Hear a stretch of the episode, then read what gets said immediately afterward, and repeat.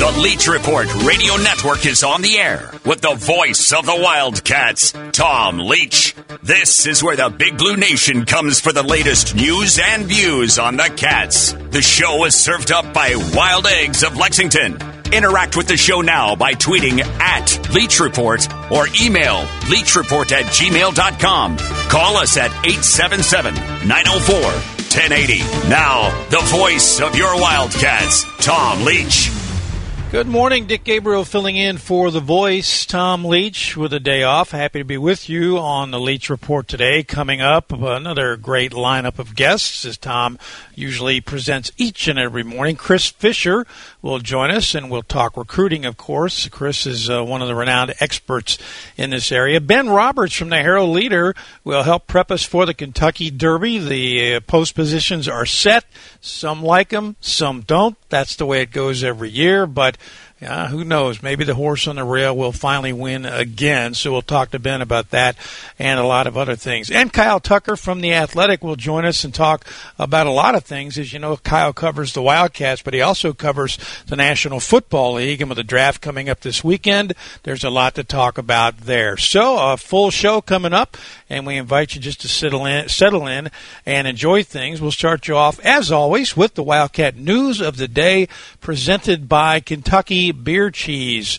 And it's primarily baseball dominating the news for Kentucky as the Wildcats with a comeback win last night. It was a wild one over Eastern Kentucky. The Cats jumped out one nothing in the first inning, but then Eastern Kentucky tied it in the third and then put up a four spot in the fourth inning to take a five one lead. Kentucky bounced back with four of its own in the bottom of the fifth inning the big blow there being a two run homer by Coltyn Kessler, the Wildcat catcher that tied the game. Uh, Kessler began the year on the bench, basically. Kentucky had recruited over him, and the uh, starting catcher was Alonzo Rubalcaba, but he broke his thumb, the thumb on his glove hand. So Kessler, who had been a pinch hitter and a DH, pressed back into service as the starting catcher, and he caught fire offensively. So he has basically forced the coaching staff in a good way to keep him in the lineup, either as a catcher or a DH. And he got the start again last night. He has homered in three consecutive games. Now, Eastern Kentucky retook the lead the following uh, inning at six to five, but in the bottom of the eighth, the Wildcats rallied, and Ryan Ritter uh, Kentucky's outstanding shortstop, one of the best defensive shortstops at UK I've ever seen, and he hasn't even been there for a full season. Ritter doubled, went the opposite way down the right field line into the corner, and drove in two runs. Kentucky wins it by a final of seven to six, which was big because it maintained a three-game winning streak going into this weekend series with Tennessee, and that's a Thursday through Saturday series. And game one on Thursday night, you can see on ESPNU. And as you well know, it was a big weekend for TJ Collett. Tom told you yesterday about his honors. He was named once again National Player of the Week, the first time by Collegiate Baseball, this time Collett named by the Baseball Writers of America, the college baseball writers, for the huge weekend he had against Alabama, which included three home runs in one game in the nightcap of the doubleheader sweep. That was a game that saw the Wildcats uh, hit seven home runs in a 10 nothing win over the Crimson Tide. One football note for you the UK Football Spring All Access show is set to air tonight. That's at 7 o'clock on the SEC network. It's a one hour show featuring exclusive interviews, behind the scenes content from Kentucky's 2021 spring practice. This has been produced by the UK Sports Video team. I've worked a lot with those folks uh, led by Greg Gorham. They're they're fantastic. They are tireless workers, and you've seen their work before. You've seen it all over social media. Well, now instead of a one minute clip here or there, you get a solid hour. And if you were jonesing for Kentucky spring football, but you couldn't scratch that itch because there was no spring game. This will help you a lot tonight. So again, it's the UK Football Spring All Access Show. It will air tonight, eight o'clock on. I'm sorry, seven o'clock. Seven o'clock on the SEC network. So uh, let us get down to business when we come back. Chris Fisher will join us, and we'll talk with him right here on the Leach Report, coming to you from the Clark's Pump and Shop Studio. Stay with us.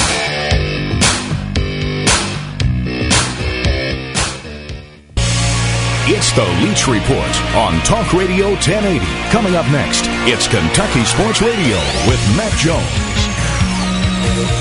Welcome back to the Leach Report. Dick Gabriel in for the voice of the Wildcats. And as you know, basketball recruiting is 24 7, 365. And that's why Chris Fisher is uh, with us. And he is a great guest here on the Leach Report and on my show, the Big Blue Insider, as well. Chris, of course, uh, works for the Cats' Pause and the 247 Sports Network. Good morning, sir. How are you? I'm doing well, Gabe. What's going on? Uh, well, we are just uh, leading up to the Kentucky Derby, but uh, of course that doesn't necessarily mean we don't talk Kentucky recruiting. And you have written that this is the, the most um, important off season of John Calipari's tenure at UK. And obviously, when you're coming off a nine and sixteen season, uh, that that's going to make the off season vital. But it's really been compounded, hasn't it? By the, the staff shakeup. I mean, I think some people may have seen it coming, but now that we're in kind of the middle of it, it's an odd feeling. Not just nine and sixteen, but but assistant coaches coming and going. Yeah, I mean, coming off a nine and sixteen season, especially at a place like Kentucky, if you're not making any type of changes, I mean, what are we even doing here? And um, you're not you're not going to fire John Calipari. He makes nine million dollars a year. He's had a lot of uh, success here, but I think there were a lot of fans that were anxious to see uh, whether or not he was willing to change and and what he was willing to change. And you see some of the uh, of the staff shakeups, and I think you know it's prudent to to get some new blood in there and have some uh, some fresh eyes on things and.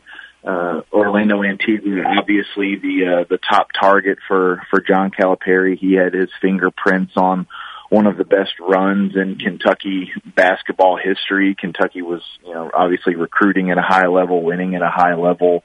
Uh, you lose Kenny Payne, who was such an integral part of uh, the staff, both on and off the floor, as far as uh, developing players, developing uh, relationships, the trust factor uh, that was there between Kenny Payne and the players, Kenny, Play- Kenny Payne and John Calipari and, and I think Orlando Antigua would uh, would go a long way in in helping rebuild some of that. Any idea where they are on that? Because my thought was that he didn't clearly immediately jump at the chance, assuming they've offered him the job. Although it might be a 30 day thing with posting. I don't know where they are on that, but uh, I keep reading that Illinois is going to do everything it can to keep him. Yeah, I mean, if you're Illinois, you're going to do everything you can to at least show a commitment to keeping Orlando Antigua and Chin Coleman. Those are the guys that yeah. uh, had a huge hand in a resurgent Illinois program that had its best season in almost 20 years. And uh, those two guys helped recruit and develop a lot of the players on that team. And so they're going to do everything they can to to keep those guys. At the end of the day, uh, even you know with the money and the name Kentucky uh, aside, I think Orlando Antigua's relationship with John Calipari would be enough to get him back in Lexington. And uh, if you're Kentucky, you I don't think you let Tony Barbee and Joel Justice walk if you don't have a clearly defined plan in place and are willing to do what is necessary to execute that plan. So it would surprise me if Kentucky doesn't land uh, their top two uh, coaching targets. And as far as when that gets finalized, I think it's anybody's guess. Obviously, uh, the tragic loss of Terrence Clarke uh, really put a halt on uh, a lot of the, the business dealings over the weekend, and so um, it's anybody's. I would still be a little bit surprised if we don't hear something uh, official, perhaps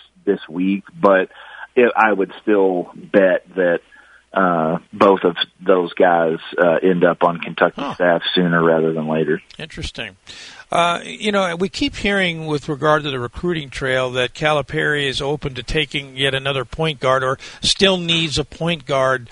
Um, and you know, we we could talk for an hour on on possible candidates. But it makes me wonder, Chris, about Nolan Hickman because you know whenever Calipari signs a point guard, you you know you think, well, that's the next Calipari point guard, and technically it is, but is he not going to be the man at the point? You know what I'm saying? Yeah, I think there's a couple factors involved. in that obviously coming off of the the season Kentucky had last year where they really couldn't create anything out of the point guard position, didn't have that typical John Calipari guy who can penetrate, get in the lane, create shots for himself or others, couldn't create separation, uh, struggled with turnovers, struggled with efficiency, those types of things. I think John Calipari wants to get back to playing multiple point guards on the floor at the same time. I don't think it's so much that he doesn't trust Nolan Hickman to be that guy. I think he wants to have multiple guys on the floor that can penetrate and break you down and uh, create shots for uh, what should be a much improved shooting team with Kellan Grady and Dontaie Allen and perhaps uh, another transfer, uh, maybe a CJ Frederick on the wing.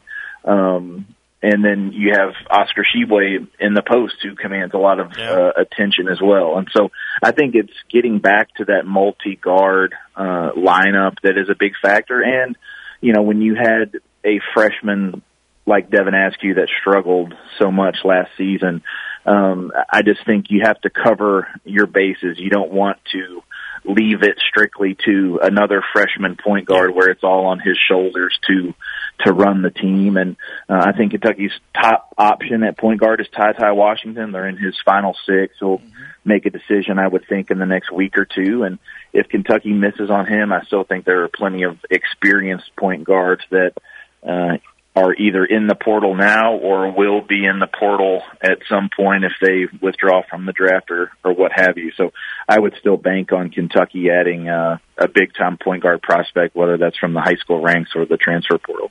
Chris, I got about 30 seconds left, but any news or thought on Keion Brooks and what has taken him so long? Clearly, he's, he's still considering a move, I would think.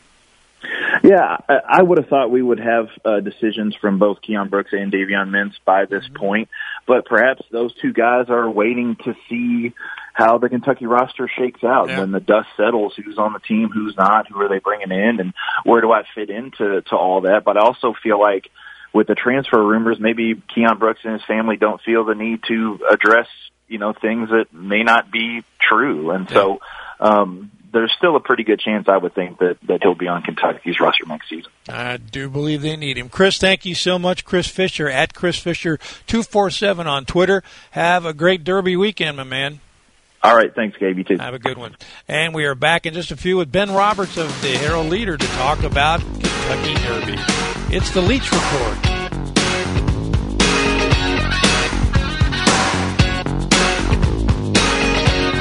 You're tuned to Talk Radio 1080 and The Leach Report. And visit TomLeachKY.com for more news and views on the Cats. Welcome back to The Leach Report. Dick Gabriel in for the Kentucky Voice, coming to you from the Clark's Pump and Shop studio. It is Derby Week, which is the most important week, right up there with Final Four week in the state, but you don't know that the Wildcats or the Cardinals or whoever are going to be in the Final Four, but you know the Kentucky Derby is going to come around usually on the first Saturday in May, of course, last year uh, notwithstanding. But that said, we need to get more information. So we turn to the Renaissance man, Ben Roberts of Kentucky.com and a Herald Leader. He covers UK sport. He covers everything, including horse racing, and does a great job for the Herald Leader. Good morning, sir. How are you? Good, Dick. How are you doing? Have you been on the backside all week? What's been going on? I haven't. No, this has been uh, John Clay's been up there. I think yesterday and today. Yeah. This will be the first year that uh, that I don't make the trip up there during the week. Um, for quite some time. I'll, I'll be there Saturday though. I know they're limiting people as well, and I'm not making the trip myself, so it's weird. I know, but let's still we can talk horses, and uh, let me jump right into it. Uh, it. It's hard, and it's been hard through the years to go against the chalk, which I guess is a good thing given the point system now. But it's it, it's not quite as sexy, is it, to to to go with the, the short prices and not pick the long shots, but. Uh, people aren't that excited about Essential Quality's. Two to one, he's in the 14 hole. He's got a good trainer, a good rider, but uh, you know you always try to beat him to make some money. But people aren't talking about this horse like they have a lot of other Derby favorites, are they? Yeah, no, I've I've been getting that sense too. It, it you know it's kind of been reminding me of uh, Nyquist a few years ago, yeah. who uh, very similar credentials, undefeated. Uh, he had Doug O'Neill, who at that time had already won a Derby. Um, you know, had, had done nothing wrong, and it seemed like going into the race, uh, a lot of people, myself included, were just looking to try to beat him with somebody else. Uh, obviously, that didn't work out. Then we'll, we'll, we'll see. Uh, we'll see what happens Saturday. Todd Pletcher's got some good horses in there, but of course drew the rail with known agenda, and that's the only post position that where I tell people I always say don't worry unless your horse is a sprinter and he drew the twenty, don't worry about any of them except for that one. How do you see it?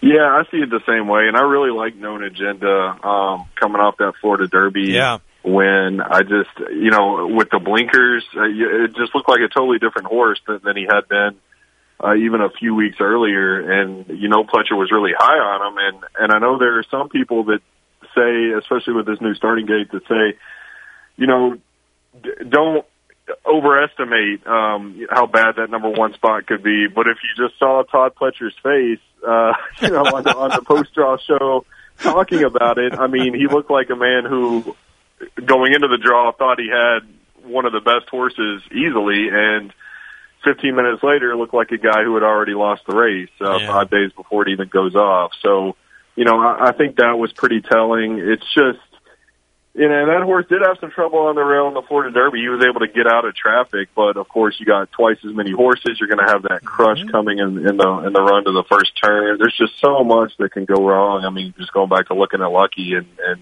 what he endured, yeah. what over ten years ago, I guess now. But uh, you know. It, you just nobody wins from that post. It's been Ferdinand since anybody's won from yeah. that post, yeah. um, and it's really that that entire inside. It's just hard to overcome. Uh, yeah. You know all, all the bad things that can happen down there. Ferdinand was 1986, and I remember I would always stand on the track. You probably do too uh, during the race. But I remember watching one year horses going into the first turn. I watched, I don't know which one it was, but I watched a rider become unseated. He got knocked so hard, Ben, that he flew into the air but when he came down, they were so tightly bunched that he came right back down on his horse. He was kind of buffeted by a couple of other horses and landed safely in the saddle and was able to get back into the irons. It was not a horse that won, but it's terrifying sometimes going into that first turn.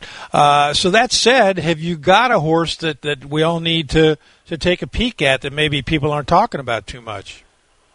Um, well, I don't know about about one who you know people aren't talking about because I I do think a lot of people are trying to beat Essential Quality, and I, I think people are kind of spreading it around. So I feel like we're yeah. hearing about quite a few this week. Um, and I I think that's the route I'm going to take just because I think there are some others that, that are just as good and possibly better who are going to have a little longer odds. I, I think I'm settling on, on Rock Your World. It's a horse I liked even before he made his dirt debut in the Santa Anita Derby, you know, it's a horse trainer John Sadler was talking about eventually going that route. He was looking great on grass. He was training great on dirt. Um, he has the best speed figures pretty much across the board coming off that Santa Anita Derby win. Um, you know, got, got out to the lead in the Santa Anita Derby a bit uncontested, but he also put up, you know, really good fractions doing that. He, yeah. you know, he wasn't dawdling out there, um, and, and he was able to maintain that with a horse like Medina Spirit uh, running second, who, as far as you know, that, that horse just doesn't quit. Uh, yeah. You know, of all these three year olds, that's a horse who doesn't quit, and he was chasing them all out. And Rock Your World was still yeah. expanding that lead at the end. So, okay. so I, I think that's that's the one I'm landing on as a winner. Great, Ben Roberts. Thank you so much. Have a great Derby day. I appreciate it. Yep, thanks a lot, Dick. All right, Ben Roberts of Kentucky.com, and we are back in just a few here on the Leach Report.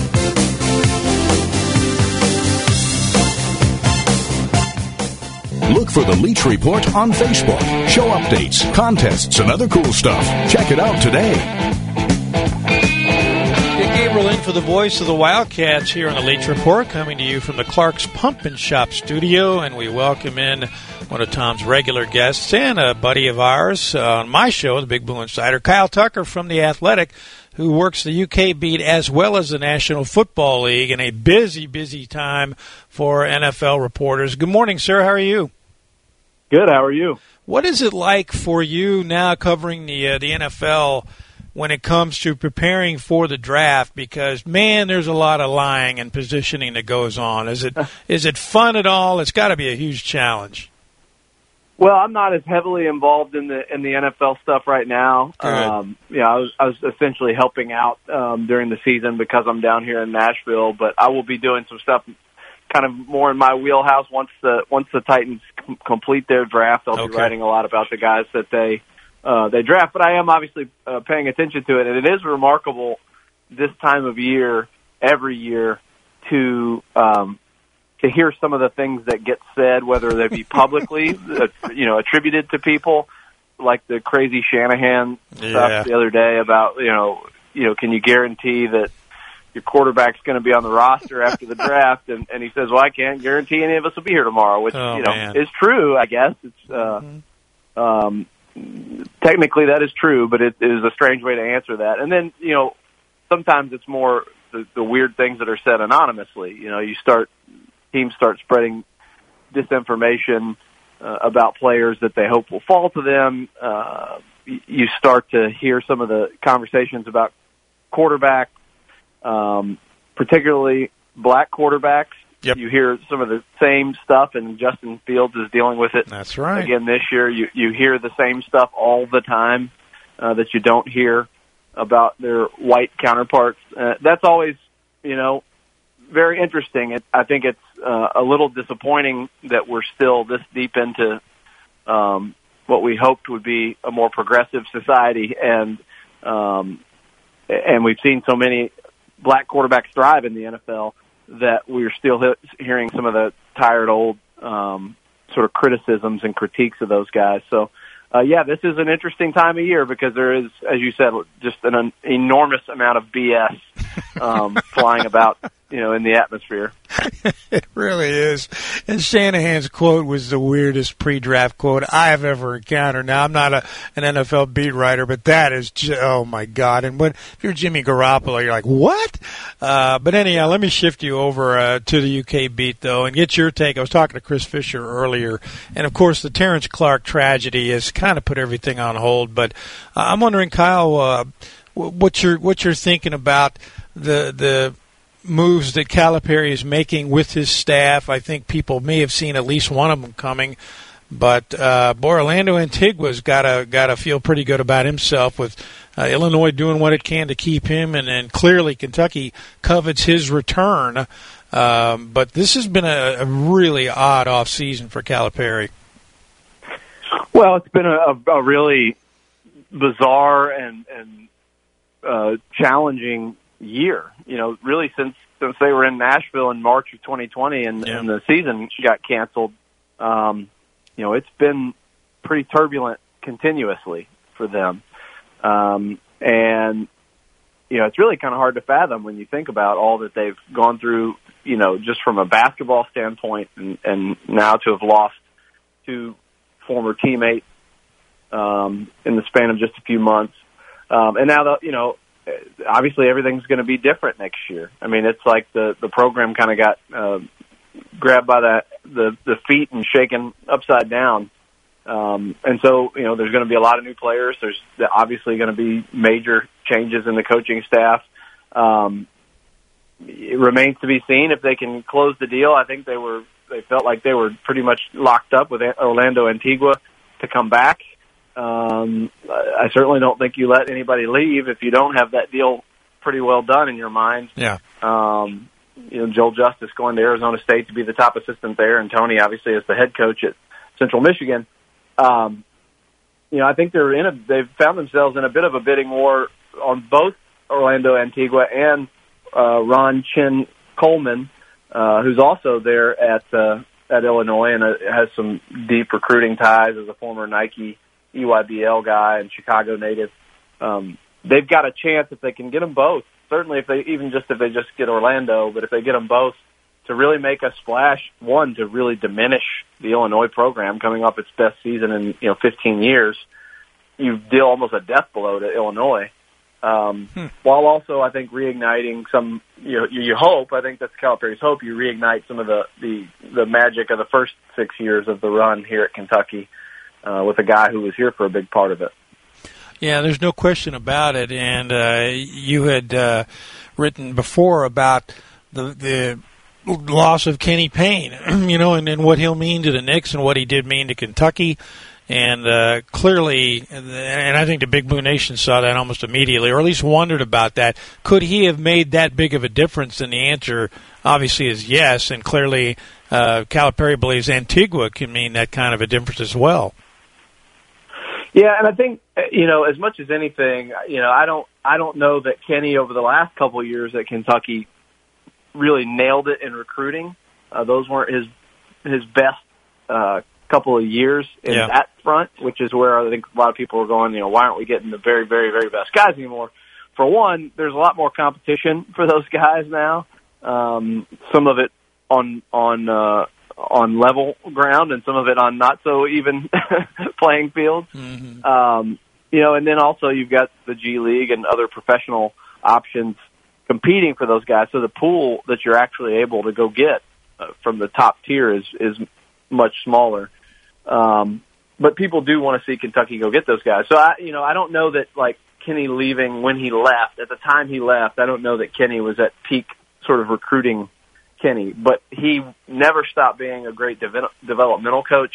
And I think too, Kenny was sort of like the good cop to Cal's bad cop, or sometimes vice Yeah. versa. I think, um, but they played off each other, and and he was a guy. As much as anything, I think what Kentucky missed last year was um, that guy that you know players felt like you know they called him uncle. I mean, a lot of those guys. I thought I did a big story on him a couple of years ago about how you know why he was so important to Kentucky, and I talked to all of the guys he coached that were in the NBA, uh, and they all referred to him as an uncle or a father figure. Um, they all still talk and text him. You know, they they love him, uh, and that has carried over as he's gone. That where a bunch of former Kentucky players are in New York. Um, and and I do think Antigua could has a, the potential to be that guy. He's a very charismatic guy. Yeah. He's one of those guys that everybody loved to be around. You know, when he was here, and I think that's true of him at Illinois as well. And so, as much as anything, there could be a lot of value in that because Cal coaches guys really hard. I mean, he he is a challenging head coach to play for, and not everybody is is you know they they they're hashtag built different or I think that's what it was this past year. I mean, not everybody is built to be coached the way Cal Right. coaches them, especially guys that came in being the hot shot from where they came from. You know, they're not used to being dealt with that way. And you do have to have a, a counterbalance, I think, in your in your locker room and in your gym, practice gym, when Cal is just grinding you down to nothing to try to build you back up. There's got to be somebody else there to kind of Right. remind you that that's what's going on. Right. Kyle Tucker, our guest, back with more. It is the Leach Report. Dick Gabriel sitting in for the voice. Stay with us.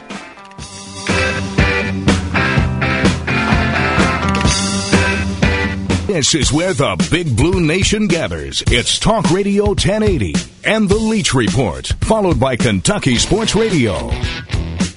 Dick in for Tom Leach from the Clark's Pump and Shop studio. We're talking with Kyle Tucker of The Athletic, and we're talking, of course, about Kentucky basketball right now. Kyle, let me ask you the question so many people have asked me. Why has UK not yet heard from Keion Brooks? Because it seemed to me that uh, he was kind of relishing his role as, as the veteran and the leader on this team. Yeah, I, I think probably a lot of it is just sort of trying to get a, a feel for what Kentucky's going to do. I mean, because one thing we know is that the roster is not done, you know, being added to. Um, and I think, I think Keion Brooks would love to be at Kentucky and be that veteran leader, um, to play a big role as long as he knows that that is what's going to happen, if that makes sense. I mean, you know, if you, if you still add somebody else, that may not happen for him. If Isaiah Jackson uh, comes back, that may not happen for him because there's at that point you've got you know Isaiah Jackson and Daimion Collins and uh, Oscar Tshiebwe. Um, you know you've got uh, not to mention Obi Toppin and or sorry Jacob Toppin um, and Lance Ware. I mean you've got a ton of uh, big bodies, and then with Cal loading up on guards, um, it sort of pinches him in both directions because you know Keion could play the three in a bigger lineup, but if you if you're if Cal's out there recruiting all these guards and saying I'm playing three guards, um, then he's not Keion's not going to be a three, you know. And if you if you have a crowd, uh, you know, uh, down in the post, then where are his minutes going to come as a four? Um, so I do. I think some of it is just trying to get a feel, you know, see if they're going to add anybody else, see if Isaiah might come back. I still think it's more likely Isaiah leaves, but it, it's obvious at this point that having not, still not signed an agent, um, yeah. having still not said I'm definitely gone, you know, the longer it goes, the more it seems possible that Isaiah does come back. And so, um, as long as that possibility exists, I feel like Keion is just trying to feel it out and say, you know, do I fit here? Am I going to have the role I want to have here? Because I think he he is a good enough player and now experienced enough college player that you know he wants to be at a major program playing a major role, and I think that's a fair thing for him. Isn't it amazing that Calipari has been here for so long and he's had uh, a relatively uh, good amount of success, and yet this has been described as his most vital off season in the time he spent at Kentucky, and and it's been a long time, really going back to his days in Memphis. He's had an off season that's that's this vital. Yeah, I mean, where you, where you go, like you know, if you don't fix it this year, you know, it's kind of everything's kind of up in the air. I yeah, mean, yeah, that's it, it, Cal has enjoyed. One thing he has enjoyed is even if people were frustrated, you know, we didn't finish this X Y Z season mm-hmm. how we wanted to. You know, the first season when you got John Wall and those guys, and they were the best team in the country, and they didn't get out of the Elite Eight. Yep, that was frustrating to people. Um, you know, 2014 to get all you know to to struggle all year with this like the greatest recruiting class ever assembled. Uh, you know, when there were these undefeated hopes, and you struggle all year, and then you get you make this magical run to the title game and lose. That there was frustration there that you didn't finish the job. Mm-hmm. Obviously, in 2015, to have the juggernaut that actually had a chance to go 40 and 0 and not get it done, there was frustration there. But you could only quibble so much. Like right. it was like that. You it was like your quibble was that you built the best team in America, John, and didn't win the the you know sudden death tournament at mm. the end. Um, but took everybody on a wild ride, and everybody got to enjoy a, a large part of those seasons. The criticisms of him, and plus he won a national title in there at one point. So, like the criticisms were just, you know, we should be doing more.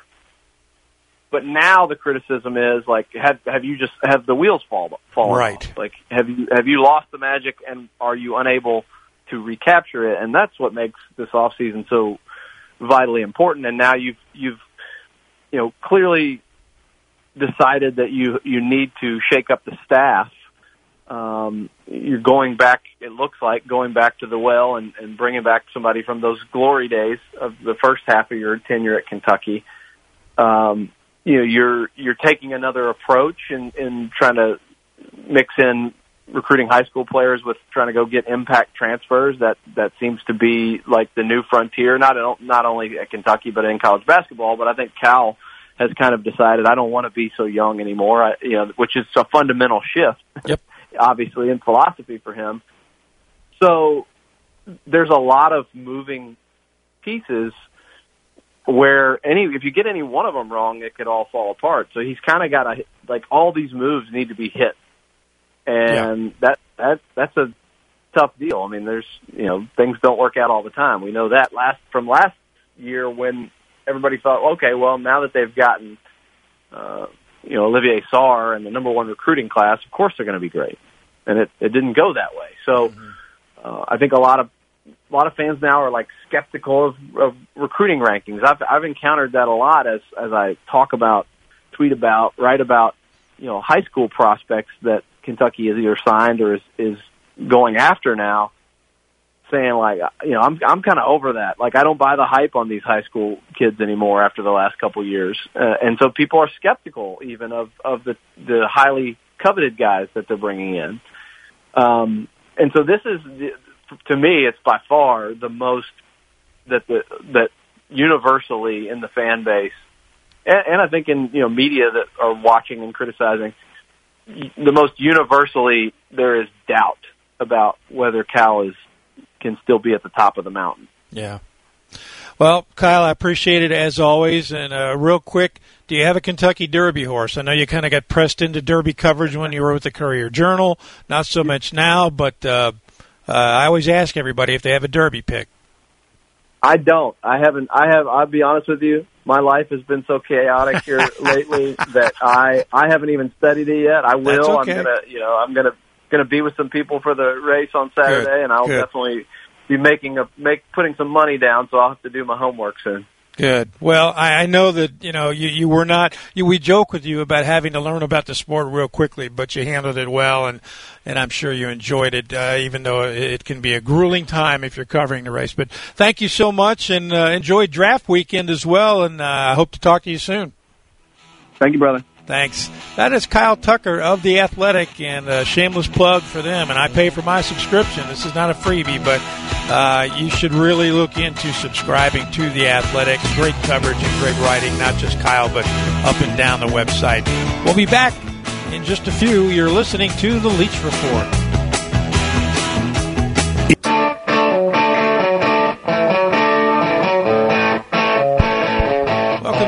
To the Leach Report. Dick Gabriel sitting in for the voice of UK sports, and uh, we are happy to do so. Hope you had a great morning, or you're having a great morning. And uh, we will say that this is uh, usually the time when Tom uh, joins us with the Donatos slice of UK history and the birthdays. And we will say happy birthday today to LeRon Ellis. He was a Wildcat for a couple of years.